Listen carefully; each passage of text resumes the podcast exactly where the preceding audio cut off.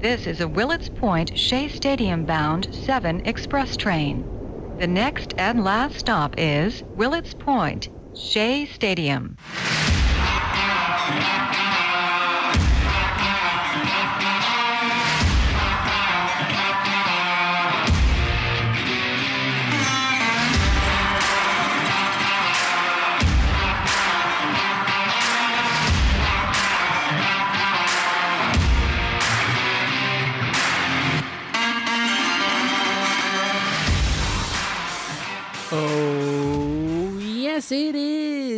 Subway to Shea podcast. Anthony Rivera here with you, talking about all the news and happenings surrounding that team from Queens, the New York Mets. You can follow the show on Twitter and Instagram at Subway to Shea. Listen to the show on Anchor.fm, Apple Podcasts, Spotify, Google Podcasts, and Pocket Casts. Turn on those notifications to never miss an episode of Subway to Shea. If you're a new listener to this podcast, thanks for joining us, and I hope you consider subscribing on any of the platforms I mentioned and share it with your fellow Met fans. Let them know that this is the podcast to listen to for all of your New York Mets news, issues. We're talking about it all. So make sure to subscribe and share it with your friends and family if they're Met fans as well. If you've been a supporter this whole time, I can't thank you enough coming on this journey with me over a year ago, and we've made it this far, even through with the lockout. We've made it this far, and we are going to continue chugging along each and every week. Subway to Shea is becoming global. This podcast not only is played in the US, but also reaches Great Britain, Canada, Australia, Mexico, the Netherlands, Italy, and Colombia. That's truly amazing. That's all I gotta say about that. No matter where you listen, please take a few minutes to write me a review. Let me know what you think of the show, what you like, what you don't like. I want to make this show better each and every week for you Met fans out there. So by going on Apple Podcasts, rating the show from one to five stars, hopefully it's five stars, and leaving comments in the review section, it could only help me to make this podcast grow each and every week. You can also rate the show on Spotify, which is a new feature. You just go on your Spotify app, there's a little button you press for the rating, and it will generate that for you, and it just helps to let others know what you think of this podcast. Make sure to also follow my work for Rising Apple. Rising Apple is a New York Mets site on the Fansided Network. You can read my articles by going to risingapple.com or checking out the links in the description of each week's podcast episode. Make sure to follow Rising Apple on Twitter at Rising Apple Blog and the Fansided Network at Fansided. Before we get started with the show today, I wanted to thank our last guest last week, Rob Pearsall. Rob is the founder and editor in chief of MetsLegends.com, your go to website for anything and everything about the Mets and some of the legendary players that have graced the blue and orange in Queens. Make sure to check it out, especially on social media. He's very active on social media, and it's always good to interact with him. Rob, thank you, and look forward to having you on again in the future. Now, on to this week's episode, episode 52, with our third guest in three weeks. We keep rolling here on the Subway Shea podcast. And without further ado, joining me now is one of the preeminent names in covering Mets prospects, Joe DeMayo. Joe is a contributor at SNY.TV and co host of That's So Mets podcast with Conor Rogers. Joe, welcome to the Subway to Shea podcast. How are you? I'm doing great. How are you? I'm doing well. At this moment, baseball is still in shutdown mode, so I thought it'd be great to finally discuss the Mets farm system and where some of the prospects are to start 2022. And no better name than Joe DeMayo to come on here and do this with me. So I really appreciate you coming on. Of course, man. My pleasure. So I don't really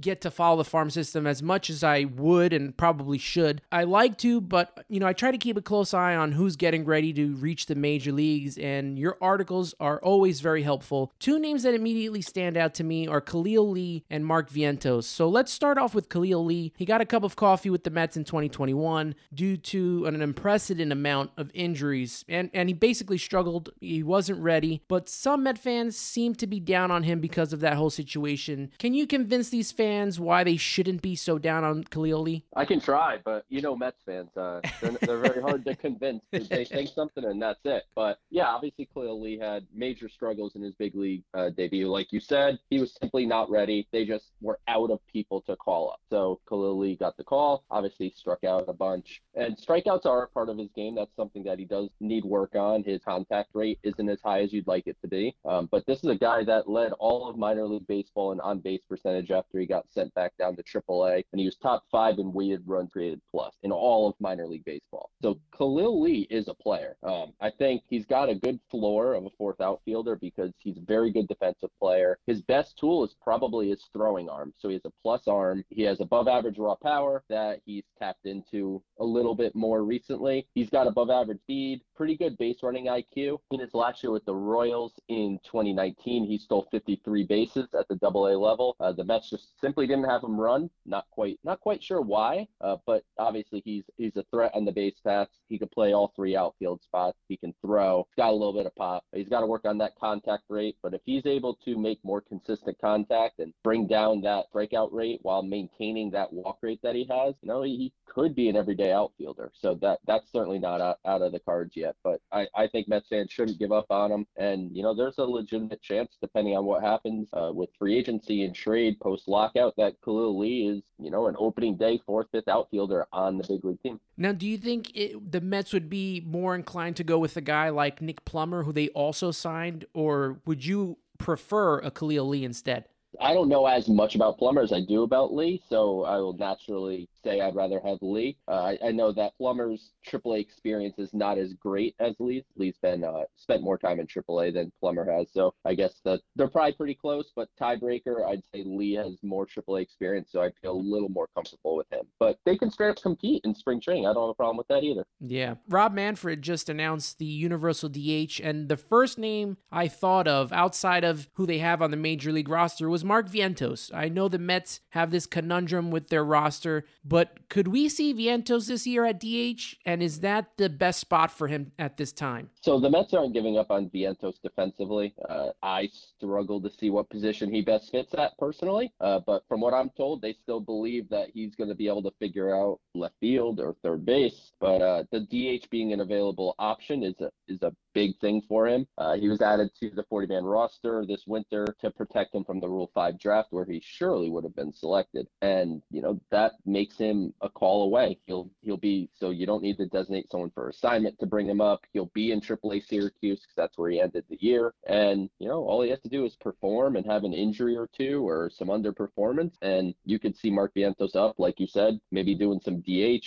maybe spelling some guys, you know, uh, on a specific day, you can play left field or you can play third base. Uh, I think often when we talk about defensive prowess with some of these prospects, it's kind of like they're either a gold glover or they're completely incapable of playing defense. Like Vientos can stand there and you know, he could catch fly balls, he could catch grounders. He's got a pretty solid arm. So like, you know, you in an ideal world, he's not spending a ton of time in the field, but if he has to, I don't think, you know, I don't think he's going to kill you out there. The reality is his bat is what's carrying him to the major leagues and if they could figure out a good defensive home for him, even better, but the DH will help with Mark Vientos for sure. I think what hurts him is that you know, in, in your article, you have him third base, outfield, first base. Kind of really two of those positions are kind of really, I don't want to say set, but Third base seems to be uh, Brett Baty's in waiting, and I don't see Alonso going anywhere, especially since he's improved at defense. I thought he played a pretty, you know, good defense at first base last year, and it seems like, you know, the outfield is the best option. I don't know if you've seen him,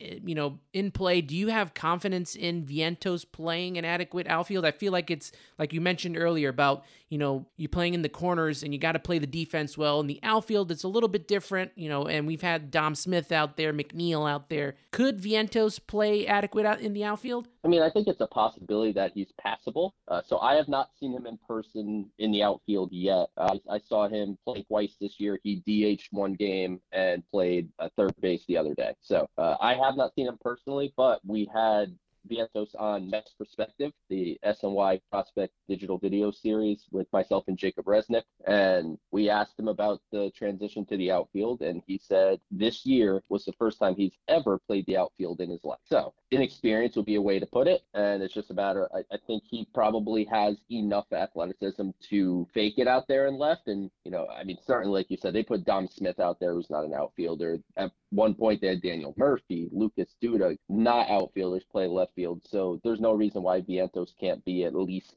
that. He's a little more athletic than those guys are. Uh, but obviously, outfield's not going to be a, a, strong suit for him. But I, I, would I would agree with you that I think Brett Baty is most likely the long term third baseman here, and I would make sure Vientos took as many outfield reps as possible. I know you also mentioned about another prospect. Jake, uh, I gotta say his last name because I keep wanting to say Magnum, but it's Mangum, right? Jake Mangum. Mangum. Yeah. Mangum. Yeah so he worked with Vientos in the outfield and was trying to help him mm-hmm. come along on that position. Is he also someone that we could possibly see play sometime? Obviously, if there's injuries, we, you know, we know they're going to happen at some point because that just seems to be you know what happens with the Mets. Uh, if not him, who are some names that we might see in the majors that really haven't been talked about? Maybe like a sleeper pick of someone you think would uh, come up a good choice for that for that description. I don't think there's a ton of sleepers really, honestly, in the upper minors. A lot of the talent at this point is either the top guys or you know young kids that are in A ball that aren't quite ready to make an impact. I mean, you could look at a guy like a Carlos Cortes. Obviously, if if if he doesn't get selected in the Rule Five draft, he'll be a possibility. But I think Mangum's a good one. Uh, older guy. He's the all-time SEC hits leader at, from Mississippi. He was at Mississippi State and he had a really good 2021 season. Uh, he tapped into some more power while not uh, having a much bigger strikeout rate, which typically when you start seeing guys hit for more power, the strikeout rate goes up with it. His really didn't fluctuate much. He had a really strong uh, year for Double A, especially the month of August. He hit over 400 in August. He's a really good bat to ball skills, and he could really, really play center field. Like this is above average center field ability. Um, he could track gap to gap. He could go over his head. He can come in. He's kind of that grinder, gritty kind of player that I feel like New York fans are going to fall in love with. Like he's blue collar, that kind of guy. Like every everything is hustle with Jake, and you know I, th- I think there's there's certainly a chance that you see him if he can translate his offensive success from 2021 into AAA Syracuse in 2022. Like you said, couple injuries, couple things. Uh, I, I don't think it's out of the realm at all of possibility that Jake Mangum makes his big league debut in 2022. Would you consider Jake's offense to be kind of in the line between a um, Brandon Nimmo, Jeff McNeil type? Uh, I mean, I, so I, I think Jake's probably going to best project as a fourth outfielder. You know, going to carry him as an everyday player for certain going forward. Uh, but if you want to talk just like skill set, I guess closer to McNeil than Nimmo. He's not uh, like Nimmo's an extreme on base guy. Jake has you know good on base skills, but it's not like that. Uh, McNeil's generally contact hitter, and that's really what Jake is a contact hitter that can play the outfield, hustle, grinder type. Like he fits on a big league bench. Like he's a guy that you know uh, we'll we'll see how it all shakes out. But I would I would would not be surprised at all if he was a long term fourth outfielder. All right, let's get into your top twenty list, and you we got to talk about the big three, right? Francisco Alvarez, Brett Baty, Ronnie Mauricio. Alvarez is the number one prospect in the organization, top ten in all of baseball. You said he has legit all star potential. What major league catcher does he remind you of? Oh man, um, I avoid comps like the plague. So I'm gonna, so I'm, I'm going to bow out on giving you a player because I don't like those headlines. Uh, it's not fair to anybody. But I can tell you about his skill set. Like this is a high exit velocity, gap to gap, line to line power bat 70 grade power, which it's on a 2080 scale for people that don't understand on the scouting scale. A 70, like if, if he takes the raw power he has and it continues to grow in game, it's a 30 home run type of bat. Wow. Like it's very, it's very legitimate. Um, he does have some issues with breaking balls. At this point in time, but he's 19 years old playing against mm-hmm. competitions that that's four or five years older than him. So, I mean, the success he had is even more impressive when you just take into account his age and then the age of his competition. Uh, so he's got, he's still got some stuff to work on there, but all in all, it, I think the bat's going to be plus plus. And behind the plate, got to, he needs some work on receiving and blocking balls, like overall just catching ability. But he's he's a hard worker and he's one of those guys that you're going to maximize the defensive ability uh, as far as that goes. But throwing arm is there. Like it's well above average.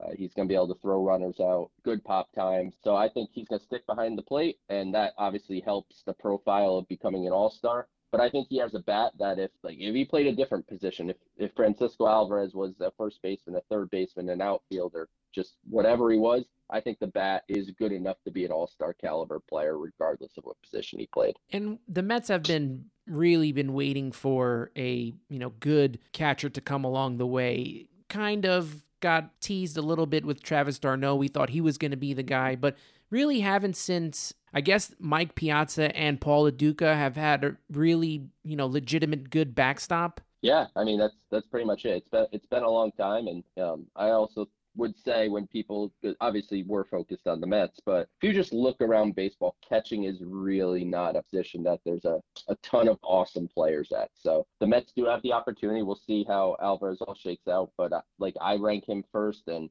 to me, it's him, and then it's a gap to Brett Baty, like a, a pretty significant gap as really? far as the prospect goes. Yeah, like to me, Alvarez is that guy. I've been right before, I've been wrong before, but uh, we'll we'll see how it all shakes out. But the potential to be an All Star is genuine for sure. Well, Brett Baty, he definitely lit it up in 2021. Every time I saw a video of him hitting, just the sound off the bat was just so loud. He's made some huge strides, but how far along is he offensively and defensively in terms of getting closer to Queens. I, I could thought I saw his ETA being 2022, but I don't know if that changed or not. Yeah, I, I think it's it's possible that Brett makes the major leagues this year. I don't think it's impossible. I think it kind of is going to depend where they start him. I'm not sure if they're going to put him in AAA to start or just hold him back in AA so that way he can get consistent third base reps. Uh, they're going to want to give Vientos some, I'm sure, in AAA. So mm-hmm. I don't know how much they want to play around there. But Brett, pure hitter, like you said, everything's loud off his bat, high exit velocities. Uh, he's got well above average raw power to left center or right center. Like he goes up the middle with authority. Uh, he made some swing adjustments at the Arizona Fall League that they believe will create more loft in his swing, and you'll see more home run power. Because I believe he only hit 15 or 16 this year, while other guys hit 20 plus. Uh, I think he's a 25 home run type of bat. And on, on the defensive side of the ball, he's made really good strides uh, defensively at third base, where I think he won't win you gold gloves, but I think he's slated to be average, maybe maybe a tick above, but about average at third base while having an above average uh, bat profile. You know, this may not be like a superstar player, but he's going to be a really quality regular for a long time. And along with Vientos, he's also been getting reps in the outfield as well, right? Yeah, they for for a little bit there in Double A were literally alternating days who played which position. Now, I really don't know what to say about Ronnie Mauricio. There just doesn't seem to be, or it feels like there doesn't seem to be a place for him. Where does he fit in this organization with Lindor manning short for the long haul? Uh, so they're going to try out some different positions, I think, this spring. I, would expect you see some reps at second base. I'd expect you see some reps at third base. And I'd expect you see some reps in the outfield because he is a pretty good athlete. So I think they believe that there's a chance he could transition to any of those positions. Um, however, at six foot four, near 200 pounds, you don't really see many second basemen that are that big. So it would be a unique profile to have him as a second baseman. Uh, but the Mets simply love the bat and they're going to do everything everything they can, I believe, to find a, the right position for him. Uh, he's a guy that, to me, needs a lot of work on his contact ability, on his pitch recognition. Like, even though he's at the double A level, I feel like he's more raw than guys like Vientos and Baty and Alvarez offensively. Uh, He's got power, which he never tapped into until this year, and he hit 20 home runs. So you really saw him get into that power and you know, he hit some high exit velocity home runs in the 109, 110 mile an hour range. So he can hit the ball hard. He just really needs growth on his pitch recognition skills, especially especially breaking stuff, and his overall contact ability needs to grow. So there's there's definitely it feels like more boom bust type of thing with Ronnie Mauricio than some of the others uh, that we've talked about. Uh, but certainly the the upside's really really high, and you know we'll see this year uh, in Double A, a full season to Double A, kind of where Ronnie Mauricio really is at. Is he a guy that you would hold on to? Like, would you hold or is he the first if you're thinking of trading a prospect is he the one that Mm-hmm. would be you know i guess a, a centerpiece of a package I mean, ultimately, it depends who we're talking about acquiring. Like, I, I don't, I, I don't want to trade prospects at all. Like, you're barking Mhm. up the wrong tree if you're talking about getting rid of prospects. Uh, but if you're talking like a major blockbuster type deal, and it has to include one of the top four or five prospects in the system, yeah, Mauricio would be the one that I think is the most natural fit to be a part of that. Uh, but in my ideal world, you're building up a mega farm system. You have all the draft picks coming up. I'd try to keep as much of your top level prospect talent as you can. yeah with the state of the farm system right now for me personally I, I wouldn't trade anyone unless the mets were really right maybe one piece away from being you know right there legitimate World Series contender. I, I can't see them trading any of these guys, or you know, after they get what six picks now that they have in the upcoming draft. I I, I- I can't see them just you know stripping that away with a big offseason that they've had and, and what's coming. So I, I would personally, you know, keep him until, you know, maybe there's that, that one piece that you just need, that one hitter, that one pitcher that's going to maybe take them to a World Series. Yeah, I think that's a logical way to look at it. And I, I believe the Mets think very similarly that they want to be able to spend money at the major league level, commensurate with their market and amongst the top in baseball. And they want to build up the farm system where when you go on Baseball America and you go on these other sites, they're talking about the Mets as one of the top five or better farm systems in baseball. Um, I think Steve Cohen is very invested in both the big league team winning and the minor league team uh, uh, organization, you know, grooming future stars. So, out of your top 20 list uh, that you have, are there any guys you're really going to take a closer look at this year? I mean, obviously, there's we mentioned you know the big names, but is there anyone that we haven't mentioned that there's someone we should keep an eye on this year? Dom Hamel for me is one that I want to highlight. I have him number 11. He was the Mets' third round pick this past year out of Dallas Baptist. He's an absolute spin rate monster. I mean, he has plus spin rates on all of his pitches. Uh, he's calmed down his delivery, which is which led to better control at Dallas Baptist in his last year there. He's he set those single season records for Dallas Baptist in strikeouts for a season. So and he went down to the Florida Coast League for a very brief stint, and the Mets came away incredibly uh, impressed with what he has to offer, especially with his breaking ball and his fastball that'll get up to 96 miles an hour. I'd expect he'd start the year in High A Brooklyn with the opportunity to maybe even reach Double A by the end of this season if he you know has the kind of half season or so that you'd expect in high A. But yeah, I think he could be a fast riser that has the upside of, you know, a number four type starter, which I know a lot of people basically want their prospects to be stars or they're bums basically. Uh, number four starter, go try to find one in the free agent market and see how much you're paying for that. So Or how about just depth in general? right, I mean, yes, we they def- they need depth. last year it was proven. I mean, we had what five or six. We started the year with at least seven deep, and it still wasn't enough. So if you, they can add to the depth pool, third, fourth, fifth starters, I mean, only for the better. Yeah, the, the goal the goal realistically each year is to be like nine or ten with guys that you are legitimately okay with taking the ball to start a game when you need them to. Uh, you you basically don't want to be dipping into the Jerad Eickhoffs of the world. Yeah. So, uh, you know, the Mets are in a little better position because I expect them to sign or trade for a starting pitcher once this lockout ends, and I assume they'll add some depth. So that that would push guys like Tylor Megill and David Peterson to AAA. You have a guy like Trevor Williams who is, you know, probably going to start in the bullpen, but you can start him if you have to. Guy like Jordan Yamamoto could be in AAA, and then they added a young prospect Jose Butto and Adam Oller to the 40-man roster. They're both going to probably be in AAA, so I think the depth will be in a little better spot this year than it has been in years past. But like you said, keep adding arms because you can never, ever, ever have enough pitching. Yeah, the hope for me is that both David Peterson and Tylor Megill start off in AAA, if they were able to add to the rotation and, and push those guys back just so they could get a little more seasoning, both of them got brought up with so much injury bugs happening in 2020 and 2021. So if they could get pushed back just for a little bit, for a little bit of seasoning, I would be perfectly fine with that. Once again, I'm here with Joe DeMayo, contributor at SNY.TV and co host of That's So Mets podcast with Conor Rogers. The 2022 MLB draft is coming. The Mets have a huge opportunity coming up with six picks in the draft, two in the first round. Have you begun any like mock drafts yet? Anyone interests you off the bat for the Mets to take at 11 and 14? Yeah, I'm I'm not quite deep enough to really uh, give you good mock draft scenarios, but yes, I have started my work on the 2022 class, and I started with you know other people's lists and asking around, and by all accounts, uh, the 2022 class is better than the 2021 class. Uh, it's certainly a deeper class. I've heard uh, deeper actually than probably the last three or four drafts. So they they had they've picked a good year to I guess have a bunch of draft picks. But Baseball America did release a mock draft today. You know, uh,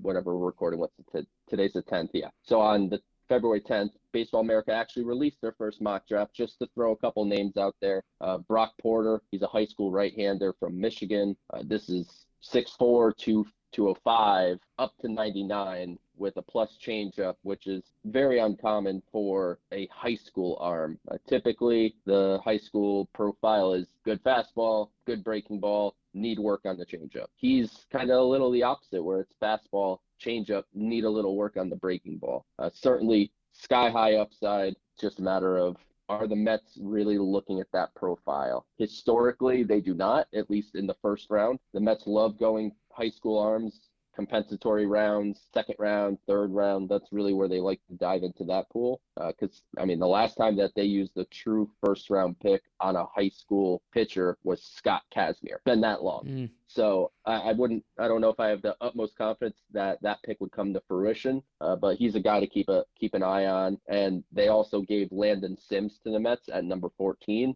Uh, he's the right-hand pitcher from Mississippi State, which he would join JT Ginn, Jake Mangum, Cole Gordon, Rowdy Jordan, and Buck Showalter as uh, members of the Mets organization that are Mississippi State graduates. Uh, Landon Sims was the closer for Mississippi State, frequently pitching two, two and a third, two and two thirds uh, at the end of games. But he's going to be transitioning to a starter this year uh, for the Bulldogs. So we'll see how that how that transition works. Um, if he pans out as a starter this year, he probably will go in the top 10 and we and the Mets won't really have a shot at him. But there is some question as to how he's going to transition as a starter. He's really a two pitch guy at this point fastball, best, and then he has the best slider in the draft class. He's got a changeup that lags behind. Uh, often didn't use it, being that he was a reliever. It'll be an important pitch for his development this year. But there's a lot of things to be excited about with this draft class, and the Mets are going to have the flexibility with, like you said, the two first round picks, the couple compensatory picks, assuming uh, the new CBA with the elimination of draft picks doesn't cost the Mets the Michael Conforto pick. Uh, my guess would be that wouldn't take effect until next year, but who knows? Anything could happen. But they're in position with the bonus pool that they're going to have and the flexibility that they're going to be able to bring so much so much talent into this farm system that it can go from depending on who you ask you know let's call it a top 15 to 20 farm system and it could it could go to top 10 kind of seemingly overnight. Well that's what we want to hear and we want to see because they have been kind of lingering around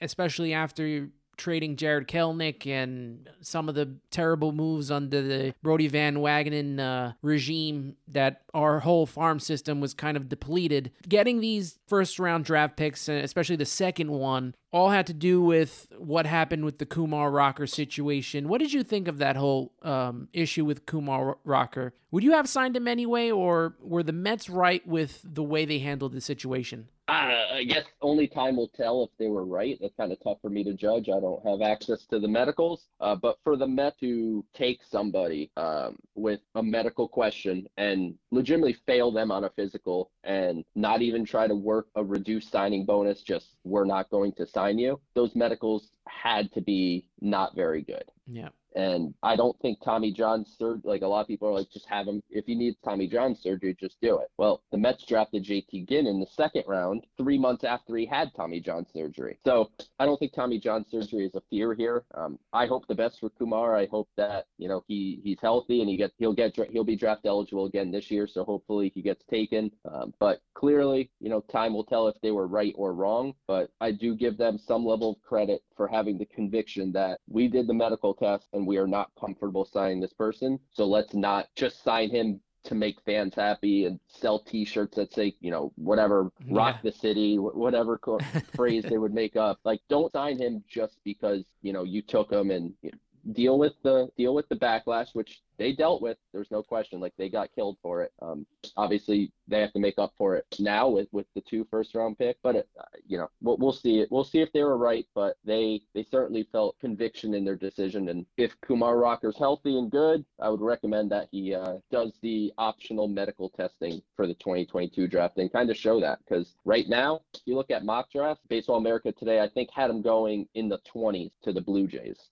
So 20s uh, in the stock, in the first round or in the 20th round? Yeah, no, the first round. So 20, like I, I forget if it was 21 or 23 okay. overall, something like that. But that's obviously a decline from being 10th. Yeah. And I think a, a, part of that is whether the Mets were right or wrong. Like I said, we'll, we'll find out in time. But if nothing else, that created question in the industry about Kumar Rocker's general health. And the only way to prove that you're right would be to take the medical testing, you know, pre-draft because it is optional, and uh, most people don't do it. In his defense, like I, I don't think he was purposely hiding something or anything. Um, pretty much almost almost nobody partakes in the free draft medicals because in theory it can only hurt you. But I think if he's able to pitch an independent ball and prove that he's healthy, uh, he he could go you know right in that top 15, 20 range. And the Mets only got killed on this because they drafted him. There were nine other teams that passed him by, and you know besides the Jack Leiter, who you know was probably going to be the consensus at the top, uh, Kumar Rocker wasn't too far behind, and he dropped all the way to the Mets. So I think if the Mets didn't draft him at all, we wouldn't be having this conversation. I don't know if he is, he even going to be playing. I don't even know if he's playing in the independent league or uh, he's just waiting out the for the draft.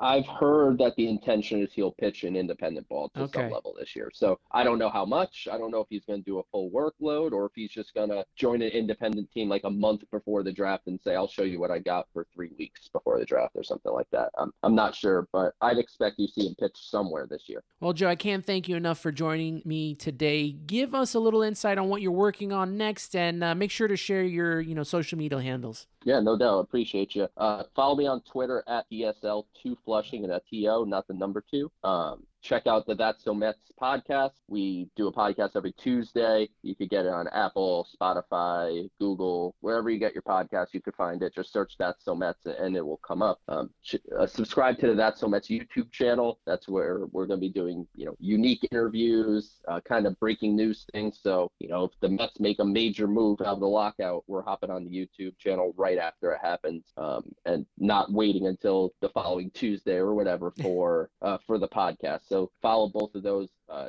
check out my work at sny.tv. I'm going to have some good prospect deep dive stories throughout minor league spring training, just some profiles and some prospects. And I, have done a bunch this offseason, so go back and look at those. And uh, yeah, I think that probably covers everything for me. But uh, yeah, I appreciate you having me. Yeah, Joe, thanks again. And I would love to have you on in the future. You got it, man. Anytime. All right, you take care. You too. That was Joe DeMayo. Joe is a contributor at SNY.TV and co host of That So Mets podcast with Conor Rogers, one of the preeminent names in covering Mets prospects. Him, Jacob Resnick. Make sure you follow his work.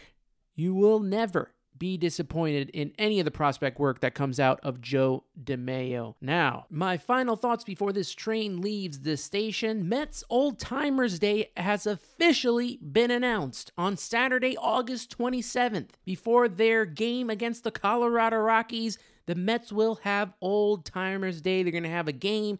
They're going to have player introductions, which begin at 5 p.m. You can get your tickets now or wait until the lockout's over because we don't know what's going to go on yet. We don't know if we're going to have a season yet. But letting you know that there will be an Old Timers Day and it is official. We've talked about it in previous weeks. We talked about it last week with my guest Rob Pearsall. So make sure to go back and listen to that episode where we talk about who we think should participate in Old Timers Day. It's the first time since 1994, and they've officially announced some names. Frank Thomas from the original 1962 team. You got Ron Swoboda from the 69 team. Mike Piazza's got to be there, right? Jon Matlack, who got inducted into the Hall of Fame last year.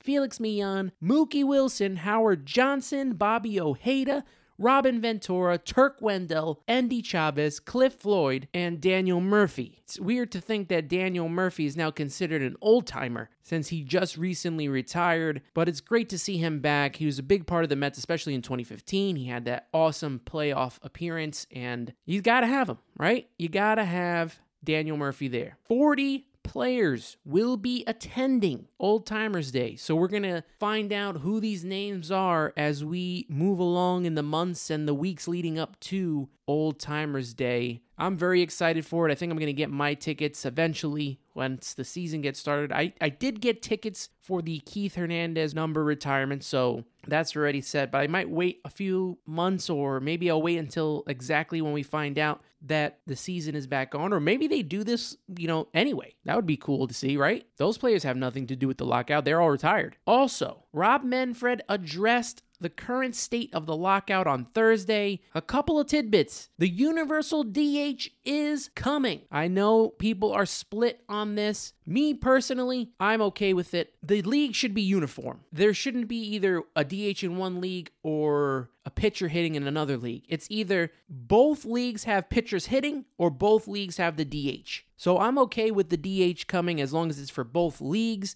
I don't want to see Jacob DeGrom hit and get hurt again, especially in a season where he was really pitching well. Could have been MVP, could have been Cy Young, could have been both. It was a historical season, and we lost him due to injury a couple times for hitting as well. Not not just pitching, but we lost him a couple times due to his swinging, and I don't want him getting hurt. Don't want any of the pitchers getting hurt. So I'm okay with this. I know a lot of fans that aren't okay with that, and that's okay too. So your opinion, but my opinion is I think that this is a long time coming. Also, the elimination of draft pick compensation, which means now whenever a team signs a player, there will be no draft picks tied to that player. Makes good for free agent signings. Maybe they'll happen faster. Maybe teams will be more inclined to sign a player knowing that they won't lose a draft pick. Not going to probably happen this year because there's already been some movement on it. Maybe they'll start next year. But let's say Michael Conforto signs elsewhere. That team wouldn't lose a draft pick under these new rules, and the Mets wouldn't get a draft pick. So maybe this works out in the long run for free agents, for teams. Maybe there'll be more activity going on, which is good. Always love activity. We saw a lot of it right before the lockout happened. It was an awesome time for free agency. Manfred also thinks opening day will be on as scheduled, which is March 31st. They're going to be making a good faith, and I quote this, a good faith positive proposal on Saturday. Hopefully, this gets going because next week is supposed to be the beginning of spring training. It's supposed to be the beginning of camp. So, we're going to see if a deal can get done. There's a lot of work that needs to be done. You know, the words sound good coming out of Rob Manfred's mouth, but with everything, actions speak louder than words. Let's see some actions and let's see pen to paper get a deal done because all of us, Mets fans, baseball fans, all alike, want baseball back. So let's get a deal done. Well, that will wrap it up for this week's show.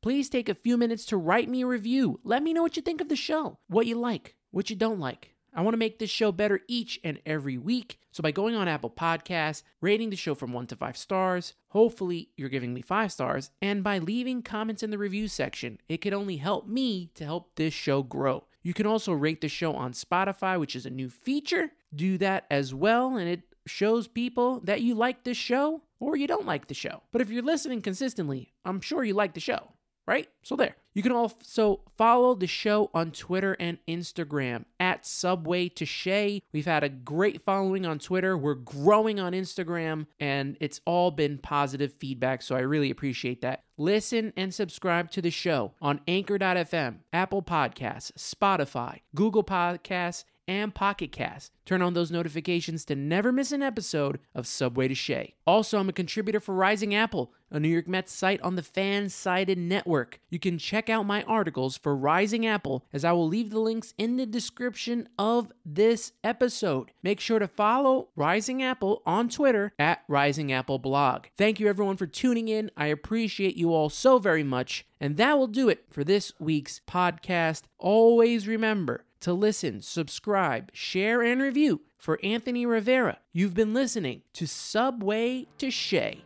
Let's go, Mets.